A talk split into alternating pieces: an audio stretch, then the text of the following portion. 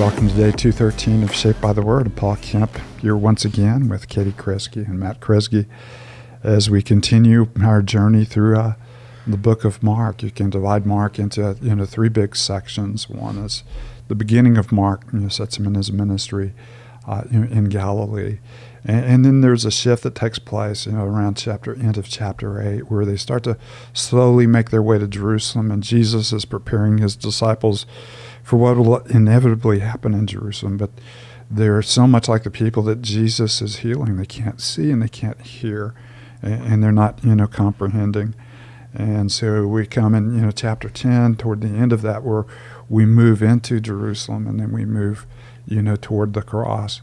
Uh, but Jesus, you know, continues to teach them. And this is the extended uh, portion of Jesus' teaching in, in the Gospel of Mark. So when we begin in chapter 10, uh, we are uh, moving into a, uh, you know the topic of divorce and the topic of uh, the rich and the kingdom of God and what it means to come into uh, the presence of God. So before we do that, as always, let's uh, remember that we, we read Scripture not simply to um, read a book and to be entertained or even to add to our discipleship. We, we read relationally, we read for the sake of intimacy, to know Him more fully, uh, to have our affections fanned into flame, so that we see in Him everything our hearts desire and to have our lives and our hearts settled in Him. So before we do that, Matt, could you? Yeah. Father, we do um, pray for this time together that it would be um, a time where we, we draw near to you. And, and because you've invited us to do so and, and, called us to do so, you've promised to draw near to us. And, and so, would that be true at this moment? Um, Father, meet with us, transform us, use your word um, in our lives. Thank you for the, the grace that we have in Christ Jesus. Thank you for the community um, that you've drawn together in Him. And, and, thank you for the technology that we have to be able to read this um, together, to grow in you uh, together, whether we're driving in cars or listening in our houses. Um, God, you're using your word um, to accomplish your purposes in us. And we pray that that would be glorifying to you. Give us wisdom as we read. Help us to see Jesus. We love you. It's in Christ's name we pray. Amen. Amen. Jesus then left that place and went to the region of Judea. And I'm reading in chapter 10, verse 1. And across the Jordan, again, crowds of people came to him and as was his custom, he taught them. Some Pharisees came and tested him by asking, Is it lawful for a man to divorce his wife? What did Moses command you? He replied. As had Moses permitted a man to write a certificate of divorce and send her away. It was because your hearts were hard that Moses wrote you this law, Jesus replied. But at the beginning of creation, God made them male and female. For this reason, a man will leave his father and mother and be united to his wife, and the two will become one flesh. So they are no longer two, but one flesh. Therefore, what God has joined together, let no one separate. When they were in the house again, the disciples asked Jesus about this. He answered, Anyone who divorces his wife and marries another woman commits adultery with her. And if she divorces her husband and marries another man, she commits adultery. People were bringing little children to Jesus for him to place his hands on them, but the disciples rebuked them. When Jesus saw this, he was indignant. He said to them, Let the little children come to me, and do not hinder them for the kingdom of God belongs to such as these. Truly, I tell you, anyone who will not receive the kingdom of God like a little child will never enter it. And he took the children in his arms, placed his hands on them, and blessed them.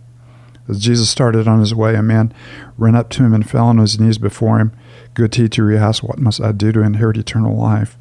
Why do you call me good? Jesus answered, No one is good except God alone. You know the commandments. You shall not murder. You shall not commit adultery. You shall not steal. You shall not give false testimony. You shall not defraud. Honor your father and mother. Teacher, he declared, all these I have kept since I was a boy. Jesus looked at him and loved him. One thing you lack, he said. Go sell everything you have and give to the poor, and you will have treasure in heaven. Then come follow me. At this, the man's face fell. He went away sad because he had great wealth. Jesus looked around and said to his disciples, How hard it is for the rich to enter the kingdom of God. Disciples were amazed at his words, but Jesus said again, Children, how hard it is to enter the kingdom of God. It's easier for a camel to go through the eye of a needle than for someone who is rich to enter the kingdom of God. The disciples were even more amazed and said to each other, Who then can be saved? Jesus looked at them and said, With man this is impossible, but not with God. All things are possible with God. And Peter spoke up, We've left everything to follow you. Truly, I tell you, Jesus replied, No one has left homes or brothers or sisters or mothers or fathers or children or fields for me and the gospel will fail to receive a hundred times as much in this present age homes, brothers, sisters, mothers, children, and fields, along with persecutions, and in the age to come, eternal life. But many who are first will be last, and the last first. Um, an interesting section where you know Jesus begins um, with the attitudes of his day. Uh, you know, certainly that uh, favored men who could divorce their wives for any and every reason, and, and missing the very heart of what you know God had called uh, you know marriage together for. And so, in, in marriage, we we see a very harsh you know harsh statement. Matter of fact, in Luke. Uh, after Jesus makes a statement, the disciples said, "It might be better off not being married." uh, it, it is a, it is a deep and a hard commitment, uh, mm-hmm. and and it has to be carried along, you know, by much more than, you know, the romantic love we have for one another. It has to have the deep Christ-like love that Paul in Ephesians encourages us to, mm-hmm. uh, where we give ourselves to fully for one another. Mm-hmm. And so it is a it is startling to us because we're casual about commitment but it's not startling to God who is deeply committed to us. You have to love, I mean, the way that Jesus engages the Pharisees, I, I, you know, they're always out to get him or to try to trap him, and and usually they're kind of pointing to some aspect of the law, or at least how they've come to interpret the law. And, and Jesus and you're asking almost the wrong question. You're looking for ways to, to, to get out. Why don't you go back and see what God intended? Right. Mm-hmm. You know, and, and I, how, I mean, how much of that is just true in my own life? You know, not not necessarily in this moment we're talking about divorce, but just in the ways where I read God's word and think, okay, how far is too far, or what's the boundaries here, and just miss the intent of what yeah. God has mm-hmm. in store for and me. And it's obviously easy to see yourself as as righteous if you can lower the bar far enough. Yeah, mm-hmm. you know that uh, faithfulness is, is is only temporary, and there are a lot of you know different you know causes. Uh, so if we you know successfully lower the bar, then we can certainly reach the standard. Uh, but what Jesus does is, is raises the bar and elevates the standard of faithfulness and true righteousness. Mm-hmm. And then, of course, in the very next section, he shows us, but to enter it, you have to be like a little child. Mm-hmm.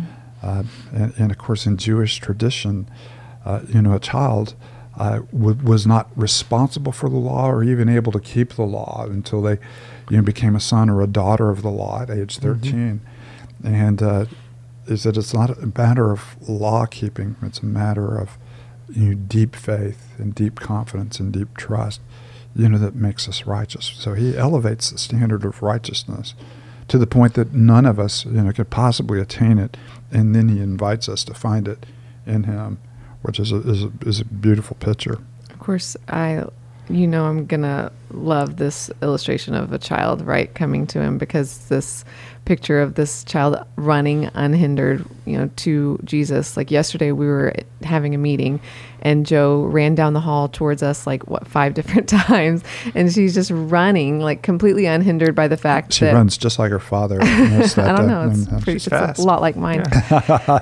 um, yeah. So she's just running towards us, not hindered by the fact that we're meeting. You know, no. not not concerned by the fact that we have tasks to talk through. You know, she just knows that she's loved and she just runs towards us knowing with this big smile on her face. And I couldn't help but picture that when I read this section because like that's the kind of attitude and faith and relationship that he longs for us to have um, as we enter the kingdom. You know, just not not worried by all these other things, but just our eyes set on Him, knowing that He accepts us because of what He's done for yeah, us. the joyful mm-hmm. embrace, the uh, implicit, you know, trust and faith and confidence. Yeah. The beautiful pictures yeah. of that. And we just we just don't realize, I think, how at times our not or maybe our faith gets chipped away just by self-sufficiency or by right. you know, being able to explain things away. Because even just you know, speaking of kids and like being a parent you know we are driving the other day and joe saw uh, it's like roses or a building you know something she's like dad you know god created that building?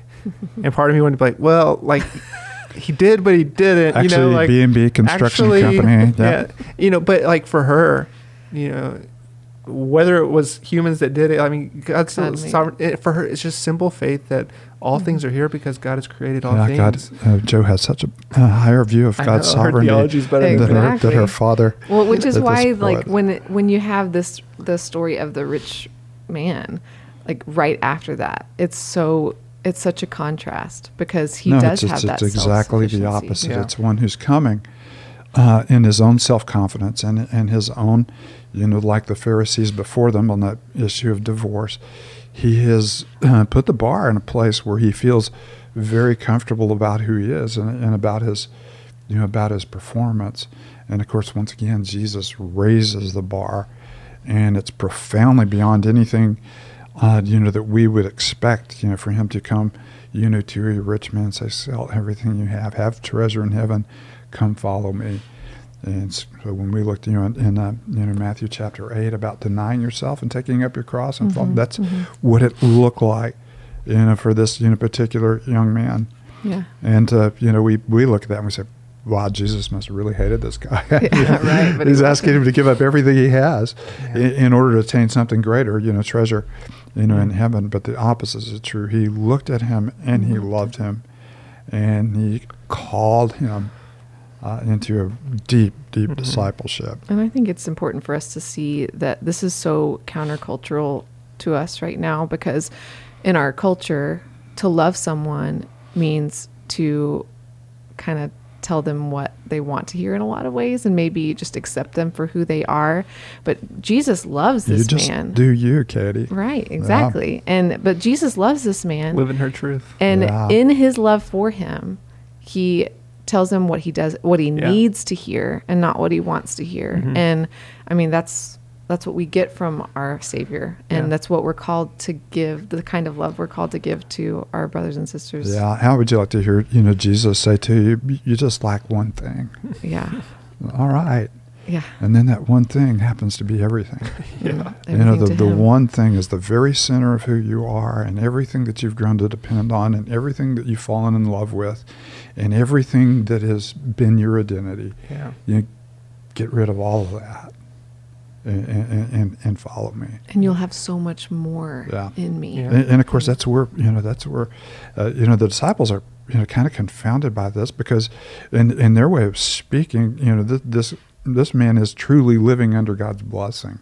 You know, God mm-hmm. has blessed him with all of this material wealth. So he is, in their mind, if anybody can be saved, someone who has honored the law, someone yeah. who is living under God's blessing obviously this this person can be saved. And they, they look at him and said, you know, if he can't be saved, who can? And mm-hmm. of course, the mm-hmm. answer it's impossible, you know, from a human standpoint, but you know, possible, you know, from you know, from God's standpoint. Hmm. And I think growing up, like I would interpret this passage as, like it's just hard when you have a lot of money. If if you have a lot of money, then it's hard to be, be in the kingdom of God. But the reality is, it goes to the heart, just like Jesus always takes us back to the heart. Um, and he did with the Pharisees at the beginning of this chapter, and he does here, where it's the the the issue isn't the money. The issue is is where the man's heart is. So, what is our issue? Where is our yeah, heart? Where has he found his identity? What are the things that have captured his affections? Uh, and, and, so, this the invitation of denying yourself and taking up your cross to follow is is is hard for all of us. Mm-hmm. I mean, there, there's a moment we we face the Savior and our faces fall mm-hmm. because you know we may not have great wealth, but we have found our identity and our hope and our confidence and our and our joy, you know, in, in, in the things yeah. of this world rather, you know, than in Him. And yeah. of course, Peter kind of catches that and he said, "Oh, okay." well, we've left everything. we've given everything. Yeah. And, uh, and, and of course, Jesus truly says, no, you haven't. You haven't left anything when you don't receive a hundred times as much in this age. Mm-hmm. You know, in this age, you know, the blessing of God, which may or may not be material, it may yeah. be brothers and sisters. It's a deep sense of community. Look at how Peter's yeah. life plays out. What's the hundred times that he yeah. receives? You know, being crucified upside down. I mean, you know what I mean? Like it's it's it's not what we think it is. It's not like, but but it's Peter going joyfully to the cross. Well, the, the, there is the the you, you receive as hundred times as much in this life and persecutions yeah. and much yeah. more in the exactly age, right. in, in the age It's not come. just you're going to get you know yeah. two thousand dollar pair of sneak, so, sneakers and those sort of things. Like it's not a prosperity thing for for. Yeah, you know, I'm not sure how much his, his sneakers cost when he was crucified upside down. But but it is but you know it is the sense of you know Paul will say. Uh, you know, in uh, you know, in Corinthians, when he's talking about you know the resurrection, he said, "If we're our hope is to be found only in this life, we're to be pitied yep. more than anyone else." And, and, and I want to argue with him because nothing makes this life richer, you know, than knowing Christ. But there are the persecutions. It, it's it's not an invitation just into, you know, we skip down the yellow brick road yeah. and live happily ever after. It, it, it is an invitation to join him in the power of yeah. his resurrection and the fellowship of sharing in his suffering. And, well, and certainly Peter would do that. Yeah. And isn't this theme, I mean, it's, it's so pervasive throughout the Gospels. I don't think we, we talk about it as much as we should at times, but I mean, how many times does Jesus talk about where is our treasure? You know, where your treasure is, there your heart will be. You know, also you have the man who goes out and finds treasure in a field and he sells everything to get the treasure. Mm-hmm. Uh, constantly, we're seeing these themes throughout the Gospels and Jesus' teaching, saying, you know, he is absolutely worth it. He is the greatest treasure, and when we see him rightly as he is, those other things fade away. You know, those other mm-hmm. things find their proper place, and we get to mm-hmm. find the proper enjoyment of those. That's right. Yeah. Uh, we have uh, the incredible grace of you know the overflowing gift of the new covenant, the Holy Spirit, and the new heart and, and, and cleanness, you know, before God, uh, and and we have you know all the common graces, you know, given to us, you know, through Him. So it has been uh, been fun, and we've left a lot on the table. So I hope you enjoy meditating on these passages, you know, throughout the day, and the gift we have in Him a hundred times as much now, and persecutions in the age to come, eternal life. Mm. Matt, uh, do you mind closing us in yeah. prayer? Right.